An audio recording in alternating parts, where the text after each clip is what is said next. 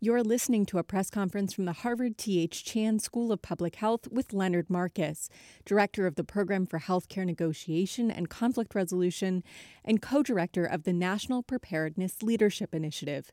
This call was recorded at 11:30 a.m. Eastern Time on Friday, April 10th.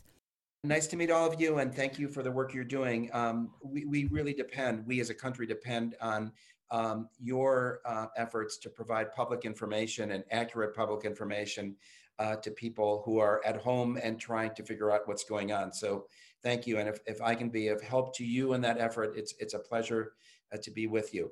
Um, so I co-direct the National Preparedness Leadership Initiative.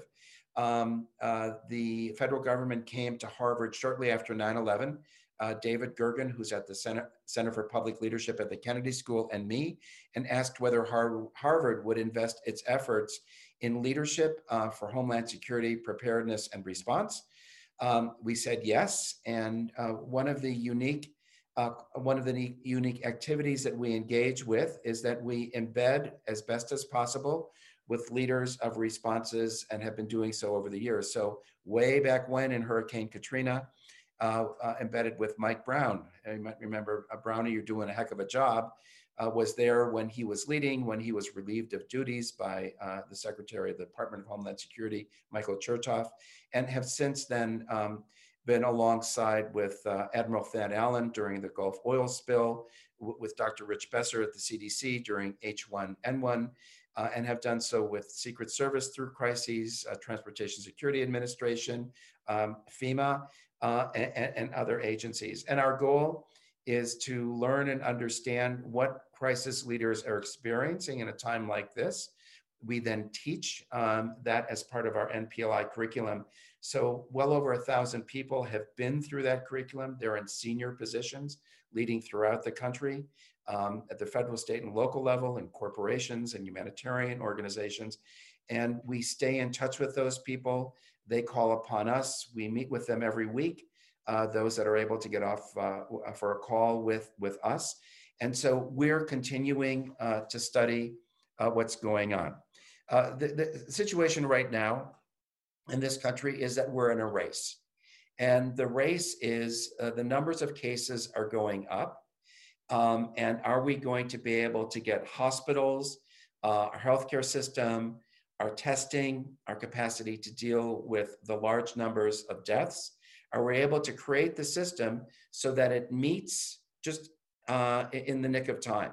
So are we able to get ventilators to hospitals so that when a clinician takes that last ventilator off, a new ventilator will be put on the shelf uh, so that we don't get into a situation where clinicians have to make a choice of who's going to get the ventilator. Uh, we're in a race with personal protective equipment uh, and with masks. And we're having varying success uh, with that with that race.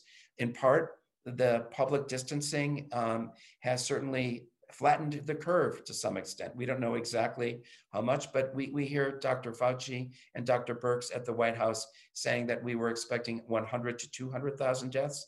Uh, it might be lowered to 60,000 deaths because of um, the, the population's adherence to uh, physical distancing. So the race is to try and, as best as possible, reduce the demand um, on our healthcare systems, uh, on our testing systems, to up the capacity to respond. Um, whether or not we win the race, we'll only know uh, in time as we look back at where we're at right now. But that's the way um, when we're talking to leaders, it's it's a way of understanding where we're at right now, and we hope that um, will win the race. You know, one thing that I think is happening uh, across the country is uh, people are more and more willing uh, to make supplies uh, available, more willing to share ventilators. That's going to be one aspect of solving this problem. If an area is past their peak um, and they don't require all the ventilators that they have on their shelves, that they're willing to share uh, with other areas that are just approaching their peak and that we've got capacities and systems in place to move around um, those vital resources as the country uh, uh, experiences this pandemic. Um, different, different cities and different states are hitting their peaks at different times. So if they're if we're real nimble and flexible as a country, hopefully we'll be able to meet the needs uh, in these different areas as the peaks uh, do uh, reach, as, we do reach these peaks. So that's a very brief overview. Happy to, to take any questions. Um, my area is mostly uh, leadership and people and population and preparedness. I can't ask, answer your questions about the virology or the epidemiology. There are other people at our school who are doing a marvelous job in studying and then reporting and providing information on that. So happy to take any questions that are appropriately in my wheelhouse. All right. Thank you, Dr. Marcus. Uh, it looks like we have our first question. Good morning. Thanks so much for doing this. Really appreciate it. Um, I was wondering if you could talk a little bit about which states are doing well during this. It seems like California, for instance, has had fewer um, cases than than other places, and and kind of what you think about about what they're doing and why why it's going better. Is it just luck, or are they doing something better there? Um, we always say it's always a combination of smarts and luck. Um, and one of the th- things that they've done, they were pretty early on in encouraging physical distancing. Um, so they've got a, a lot of good um, uh, cooperation from the population. We don't know uh, yet exactly the impacts. We're getting impressions, but certainly the impression in California is um, first, they were very quick to prepare um, and get their hospitals and um, other institutions in place and ready to go. They were very strict about their physical distancing. That message got out and people were willing to comply. Um, so they're certainly um, ahead of the curve in terms of flattening. Uh, Washington State, they had the first cases uh, in the United States. So they got some early experience. What that did um, is uh, those early cases created enormous community spread. So they had the first um, series of deaths, but it got them very serious. And so they seem to be emerging on the other side uh, of their peak uh, to the extent that they're willing to uh, share some ventilators and other equipment with other stages, with other states that are um, uh, uh, not, you know, that are still pre uh, getting to their peak. So um, obviously, we all know the hotspots are in, in, in New York area. Washington, Detroit, Louisiana are, are emerging hotspots. And you know, the one hotspot I think that is a great concern which of course is all over the country, are the rural hotspots. So um, we're hearing, uh, you know, we're hearing reports of uh, significant numbers of uh, uh people with a disease in food processing plants in rural areas. Uh, they don't have the same capacity um, um, as the urban areas in terms of their healthcare systems. We know that healthcare systems have suffered um, over the last few years in rural areas so those are places where we can have concern because as difficult as is the experience in New York, they have the infrastructure, the public health infrastructure, the healthcare system infrastructure, and the capacity to absorb the help that they're receiving.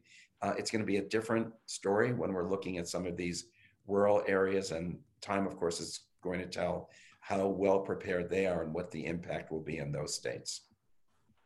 Thank you very much. Okay, next question Hi, um, thanks very much. Um, I just actually kind of wanted to follow up on what you were talking about. Um, I'm, I'm interested more in areas outside of big cities, like smaller towns and rural areas. And I know, you know, there are certain things that you can't control in the short run that affect what kind of impact the pandemic might have there. You were talking about maybe there was a hospital closure. Um, you know, there's demographics like age and underlying health issues. Um, but what are like in terms of what people at the local level, like particularly local leaders, can like what are some of the things that they do that maybe work or maybe make things worse during crises? Like what will set a community that handles this well apart from other communities? Um, first off, um, I'm, I'm thinking right now of Georgia, um, where there hasn't been a consistent message coming from the state government. And there's stories coming out of Georgia where there's um, food processing plants uh, there's a story in the New York Times. Food processing plants, I've heard also um, um, from within this leadership network of, um, of food processing out in Iowa, where they have continued to remain in business. Um, people have shown up to work um, who have contracted the disease. They spread the disease um, throughout the company.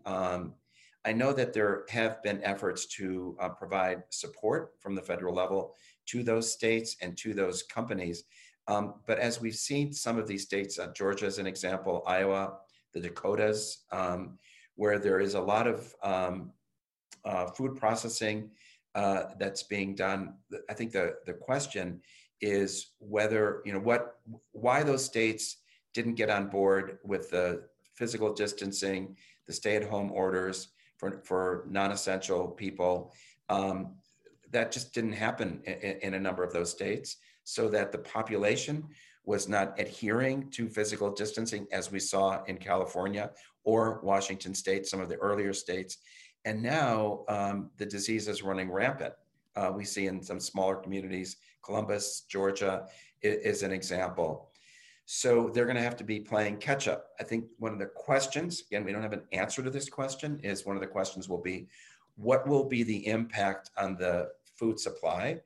Um, because our food supply goes to urban areas, but it comes from rural areas. And if those rural areas were not as careful about the physical distancing, um, were not as quick um, uh, in jumping into areas where there were uh, where there were cases, uh, what, what's that going to mean first for those local areas and being able to cope with that? And second, what's that going to mean nationally in terms of, of the food chain? We still don't know the answer, but those issues are beginning to rise now in the fourth week since the national, oh, it's been only four weeks since um, the national emergency was declared. So now at this point, this is what we're, what we're beginning to see. But so, like, let's say you're a, a mayor, county commissioner um, in a state like Georgia or Iowa or one of the Dakotas where there hasn't been statewide policy, or um, what are like what are some things you can do at that level? I mean, or or can you really make a difference? Is it kind of like too big at that point? No, it, well, that's a good question. First off, there are jurisdictional issues. So, what can a mayor do in terms of uh, orders for stay at home?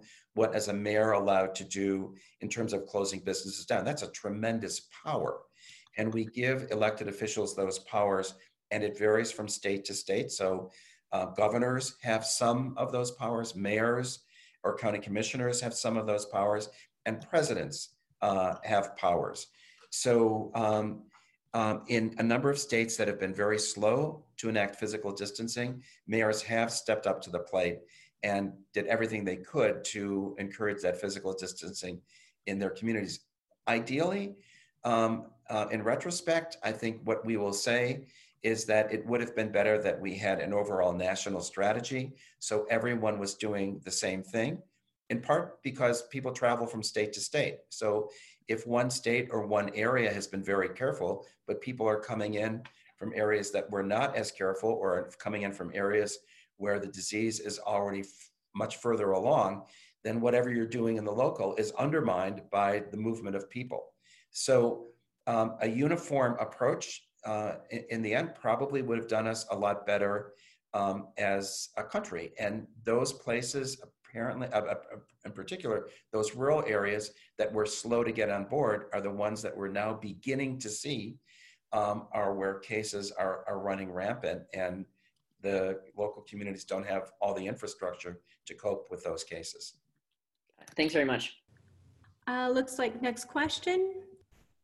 So, you know, the President Trump and the administration have sort of now been talking about some parts of the country are going to be able to open up by May 1st at, you know, the rate that we're going right now with, you know, trying to ramp up testing do you think that we're going to be able to, that the US is going to be able to expand their testing capacity enough that parts of the country can get open by early May?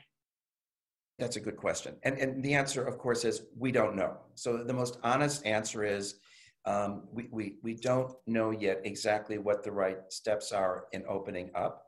Um, and we can learn a lot from other places. I mean, Hong Kong has experience with this, Singapore. So what's working there? um, people are talking about not opening up completely. You, you don't say this county is open. Um, that it's not necessarily going to be by geography, that it could be by, uh, for example, we'll have a lot of people who've developed immunity. So those people can engage in activities, especially in healthcare. Um, if we're talking about restaurants, perhaps restaurants have to open up with a different set of rules. You only have 50% of your capacity so that you're able to open, but we're doing it differently because we create social distancing. Airlines might be able to open eventually, but they're not going to be able to go at full capacity. And the question to the airlines, would you rather fly with 50% or no percent? And we're going to imagine that a number of businesses will open, but not open like we were four weeks ago, but open in very um, measured ways uh, with specific populations. We might, for example, open but keep the stay in place, uh, stay at home uh, order for people who have healthcare vulnerabilities, maybe for the older generation. Um, so I think we're going to have to be smart about it, not to simply say, well, this set of counties just you're you know you're back to where you were, but rather how do we very very smartly and very gradually uh, understanding the data that's coming out of our experience here in the United States, as well as the data and the experience that's coming out from other places. I think one of the lessons uh, of this whole experience has been um, everything that we're experiencing here in the United States has similarities to what they're experiencing in China. And we could have done a better job at looking at people who are ahead of us on this curve, seeing what they did, what worked, and what didn't work. And then we ought to embed those lessons in the decisions that we make. And where they made mistakes, let's not repeat those mistakes. And so we're right now in that learning curve, and that will inform when we open, how we open, but hopefully we'll do it in a really smart way, in a very calculated way, rather than just opening the doors. Because if we just do that, we're going to open the doors, and then soon we're going to get back to where we've been before, where we have the spread of the disease. We've got to be really smart when we start opening those doors. I know that there are groups that are meeting and that are beginning to work on that asking some of the really tough questions and coming up with creative strategies uh, for how to reopen society once the numbers of cases start coming down. But do we, I know a lot of the talk has been about, you know, testing, right? Do we have that capacity right now to even get to the level where we can think about opening and, you know, start looking at what happened abroad? Or do we even, do we have to do more and just keep you know, expanding testing, expanding testing, expanding testing? Well, you know as well as I do, whether we have the capacity now depends on who you ask. So, so we we we don't really fully know what the capacity is. Um, I do believe that if we look at the experience in, in, in South Korea, you know, one of the strategies that they employed was very widespread testing. And that widespread testing helped them discriminate those people who were able to go back to work and were able to re-engage in society. And with that, they were also able to keep those people who tested positive out of the mainstream. So it was an opportunity for them in a very, very staged, very carefully, very calculated way of discriminating between those people who are carrying the disease and those who are not.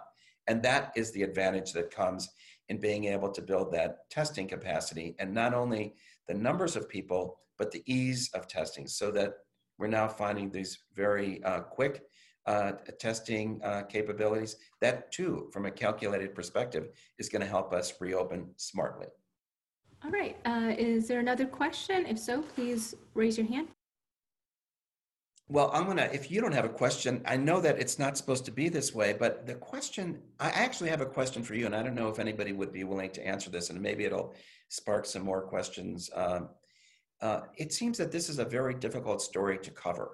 And um, as I've been watching the media, um, it, it's not a straightforward story. It's an evolving story. There are a lot of unknowns. And just so you know, from my perspective, as we're studying leaders, as we're studying and trying to understand what the media is doing, one of the questions for us is how difficult uh, this story is because um, it's very difficult to figure what's true and what's not true. Uh, it's very difficult to see what are the trends that are going on, and uh, it does it does appear that for every one of us, including myself, uh, we're not only trying to understand uh, this uh, experience, but we're also living through it, uh, which means that our families are living through it, um, our friends are living through it, and so you're covering a story, and you're also in the middle of the story, and nobody has to answer that question, but just so you know that those of us that are trying to understand this bigger picture recognize that this has put a tremendous stress on you and what you're doing every day as well, and probably a story to be told when this is all over. All right. Well, if there are no other comments or questions, I guess we'll wrap it up for today. Thank you, Dr. Marcus. And uh, do you have any other final words before we end the call? Well, um, um, the question that I pose to you is, one that that that we're thinking about, um, and um, one of the things that we encourage people as they're trying to make their way, because we all have to cope with this, that when it's all done, we're going to look back and ask ourselves the question how did we do? And um, hopefully we'll be able to look back and say we're proud of what we did. There was a very very difficult circumstances but in, in looking back uh, we did ourselves proud.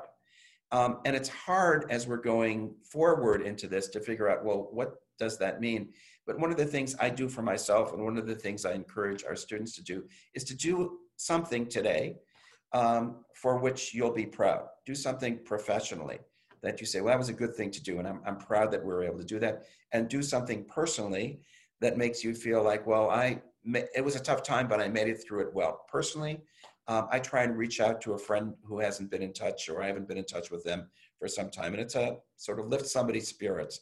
So think about, even as you're doing your reporting, you know, when you look back, um, knowing that this is probably going to be one of the most difficult and perplexing uh, periods of your career, will you be able to look back and be proud uh, of the reporting that you've done and the work that you've done?